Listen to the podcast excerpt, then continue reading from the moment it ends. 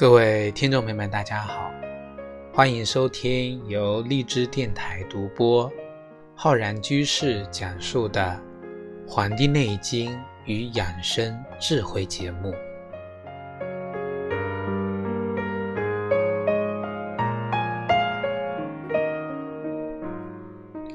据最新的这个统计表明啊，我国的这个慢性的肾脏病的患者已经达到了 一点三三亿，这是去年一八年的一个数据，跟我们的糖尿病的患者数呢持平。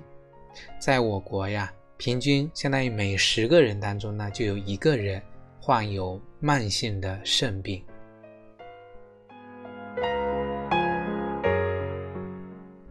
为什么在现代人慢性的肾病发病率这么高呢？很多人提到肾脏病，却只能想到很多人是因为性生活过于频繁，吃很多壮阳的食物补肾等等。不得不说呀，我们对如何去养肾、如何去护肾的知识呢，还欠缺很多。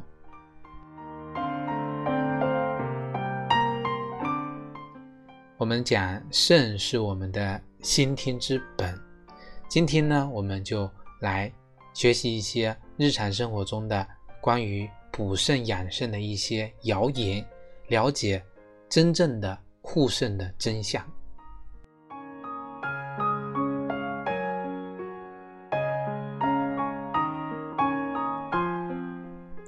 关于我们误信的那些谣言，第一个误区就是很多人认为啊，肾虚就是性生活频繁，而且认为呢，只有男人才会肾虚，啊、呃，女人呢是没有肾虚的。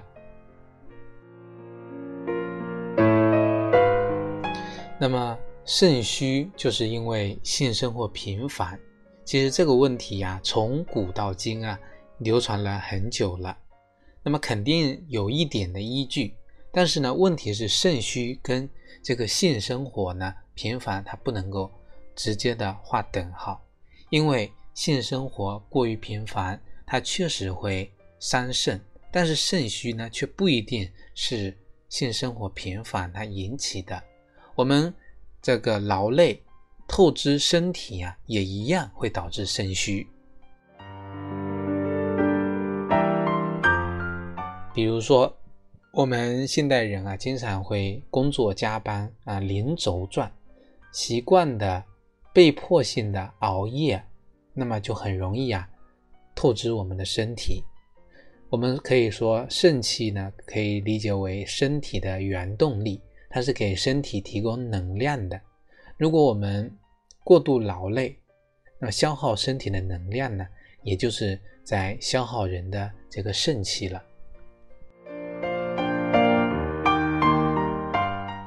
而且呢，大家普遍认为啊，性生活频繁对于男性的消耗较大，对女性呢消耗较少。其实不然啊，我们举个反例，大家就知道了。很多古代的青楼女子身体一般呢都不太好，年纪啊稍大一点呢，就会有疾病缠身的情况，而且一般呢都是痨病。那么就是因为呢身体过度的耗散，导致肾气消耗。我们说凡事过频，无论是对女的还是对男的，都是一种消耗，并不单单只针对啊男性。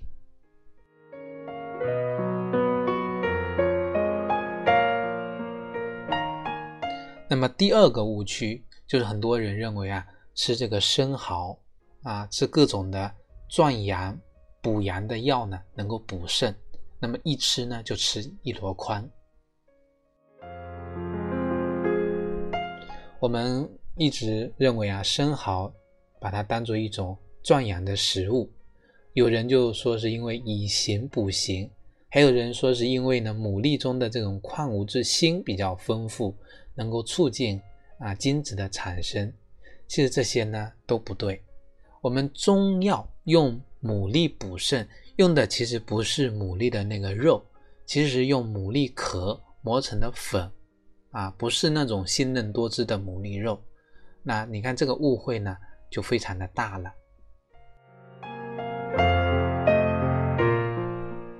而且呢，在市面上有很多壮阳药，里面呢都含有肾毒性的成分。肾脏啊是人体的一个主要的代谢器官，我们体内的代谢的废物呢，最终都会通过我们的肾脏啊排出体外。我们吃了这种像壮阳药这些啊问题药呢，肯定它会损害我们的肾脏。而所谓的壮阳药啊，更多的是那些商家呢牟利的一个手段啊。我们很多像今年的这个各种的啊虚假宣传的这个广告里面啊啊说很多壮阳药这个成本啊只要几毛钱，而且呢吃出问题甚至吃出人命的事情呢也屡禁不鲜。我们没事呢不要用这个壮阳药去折腾我们的肾，可能啊越吃越糟糕。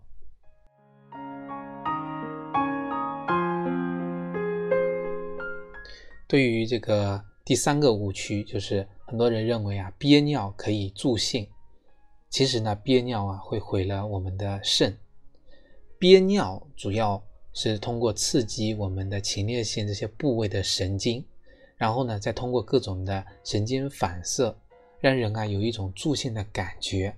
但是如果你经常这样做的话，我们的前列腺以及我们的神经组织长期受到压迫，反而会让你没了兴趣。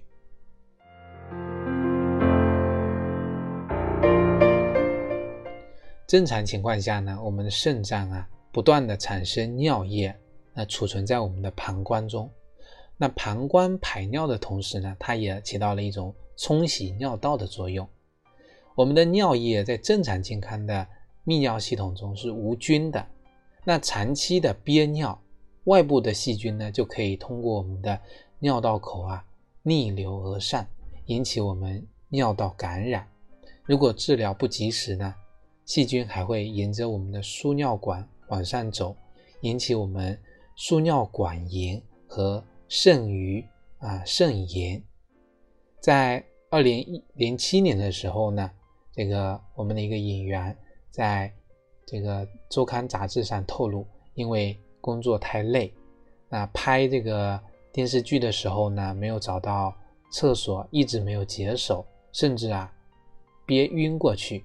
那么随后检查得出来了这个尿毒症，所以憋尿的时候呢，对肾啊非常不友好，我们一定要呢丢掉这个坏习惯。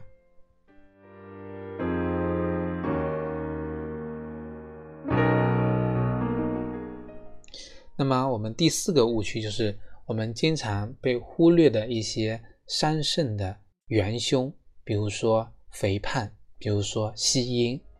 很多人一听啊，吸烟会伤肾，怎么没听过？其实吸烟啊，它就是会伤肾，它不仅伤肺也伤肾。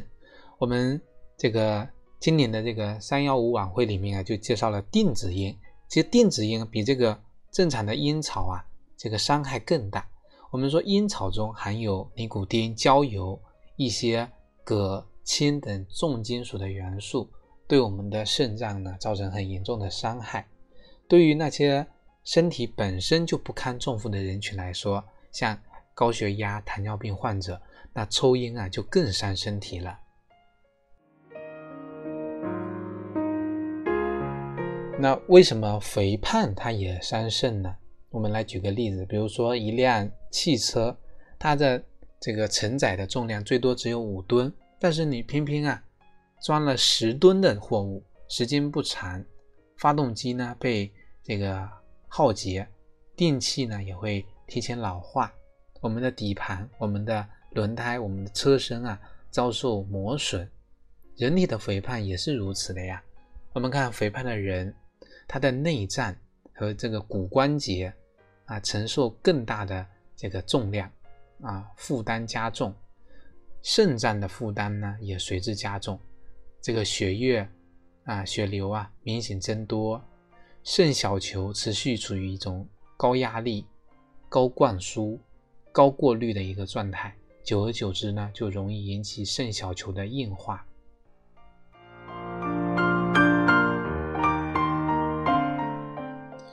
除此之外呢，肥胖啊还会使我们的内脏脂肪啊挤压肾脏，导致肾脏缺血。其实总而总之呢，言而总之呢，啊，肥胖呢是肾脏的杀手，也是我们健康的一个杀手。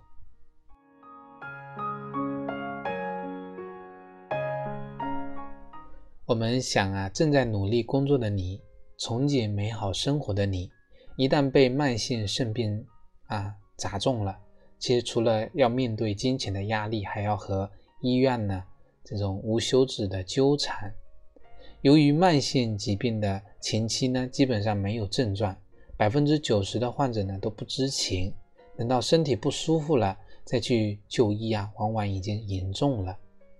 那想想你的生活习惯啊，可能已经在透支你的肾，那你却呢还不自知。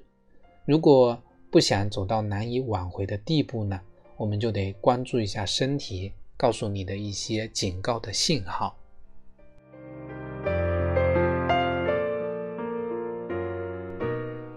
我们来讲几个啊，身体就是肾健康与否的一个自诊的方法。那么第一个就是我们观察自己小便啊排完之后，这个小便的泡沫是不是很多，而且长时间不消失。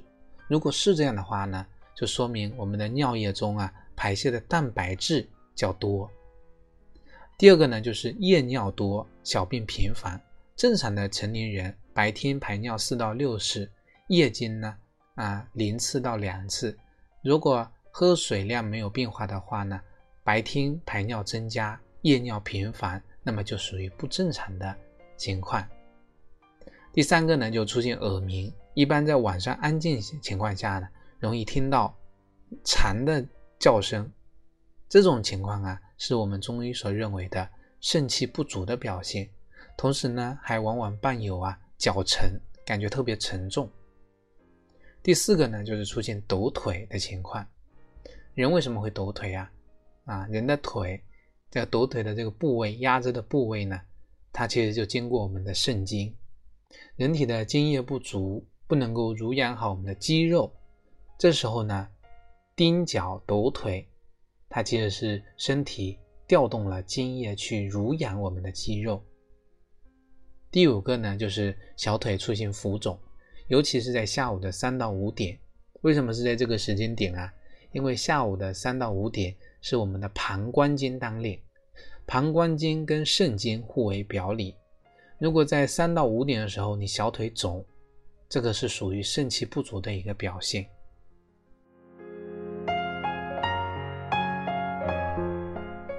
第六个呢，就是出现腰膝酸软，表现为腰部跟膝部的酸软无力，同时呢伴有腰痛发凉、手脚冰凉、四肢无力、头晕目眩、视物眼花的这种啊症状，这些呢都是肾虚的症状之一啊。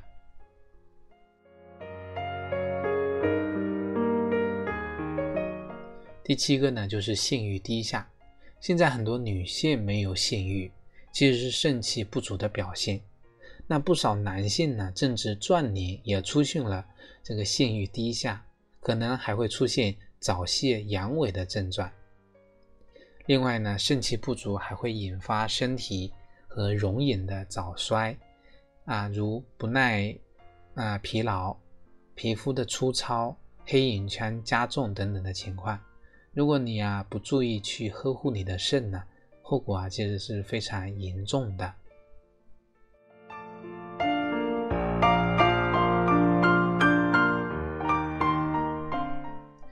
当我们的身体出现肾虚的征兆的时候呢，说明我们的体质已经开始走下坡路了。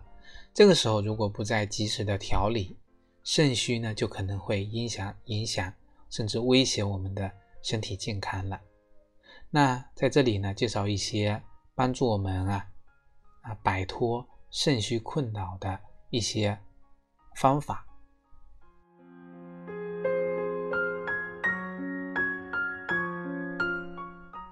那么我们平时呢，在饮食上面啊，可以多喝粥，比如说芡实粥啊，就能够起到开胃助气、补肾的效果。另外呢，肾经主要是在我们的小腿上，刺激小腿有助于刺激我们的肾气。平时呢，要多走走路啊，多走路，多运动。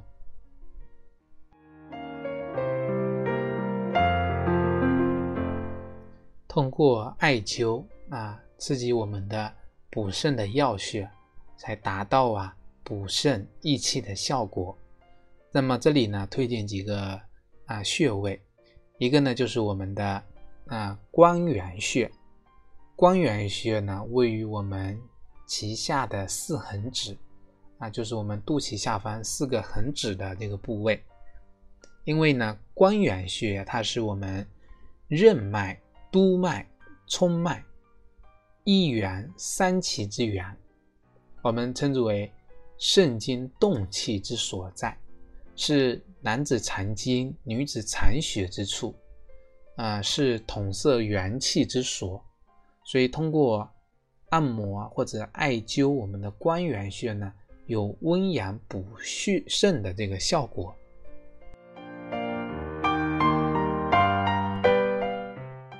那么第二个穴位呢，是我们的命门穴啊，艾灸命门穴。这个穴位呢，是位于我们第二、第三腰椎棘突经的这个地方。那么我们称啊，命门穴是生命之门，刚好呢跟我们肚脐是正对着的背后。那么这个穴位啊，能够啊、呃、起到温补养肾、激发阳气的一个作用，主治啊、呃、腰肌劳损，就是我们说的虚损、腰痛、遗尿、泄泻、遗精、阳痿、早泄，女子的赤白带下、月经不调、胎屡坠、汗不出等这个情况。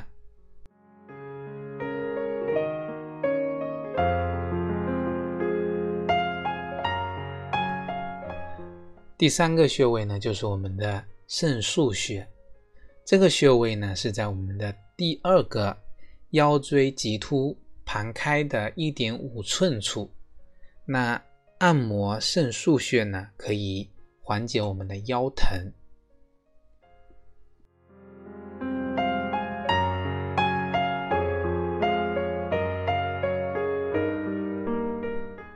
除了运用我们的这个艾灸的方法啊，艾灸呢是一种温补的方式。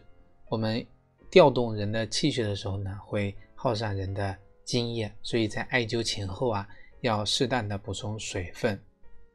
那除了通过艾灸的方法呢，我们也可以通过一些经方中成药的运用，比如说金匮肾气丸和附子理中丸，能够起到这个温中健脾啊。温补肾水的这么一个效果。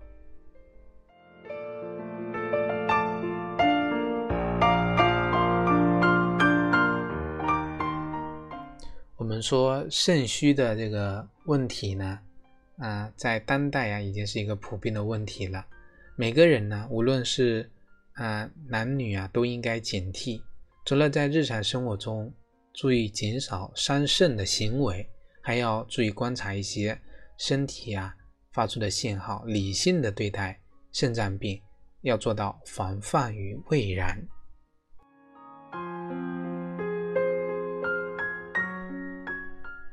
好了，我们本期的节目呢，就跟各位听众朋友分享到这里，非常感谢大家的收听。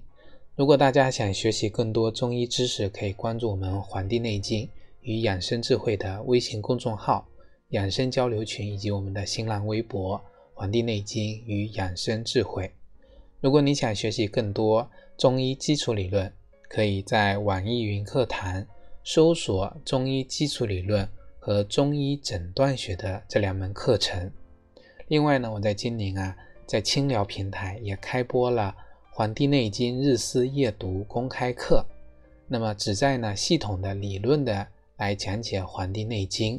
如果大家感兴趣，也可以在我们《黄帝内经与养生智慧》的微信公众号下方菜单栏选择《黄帝内经日思夜读》，然后点击进入学习。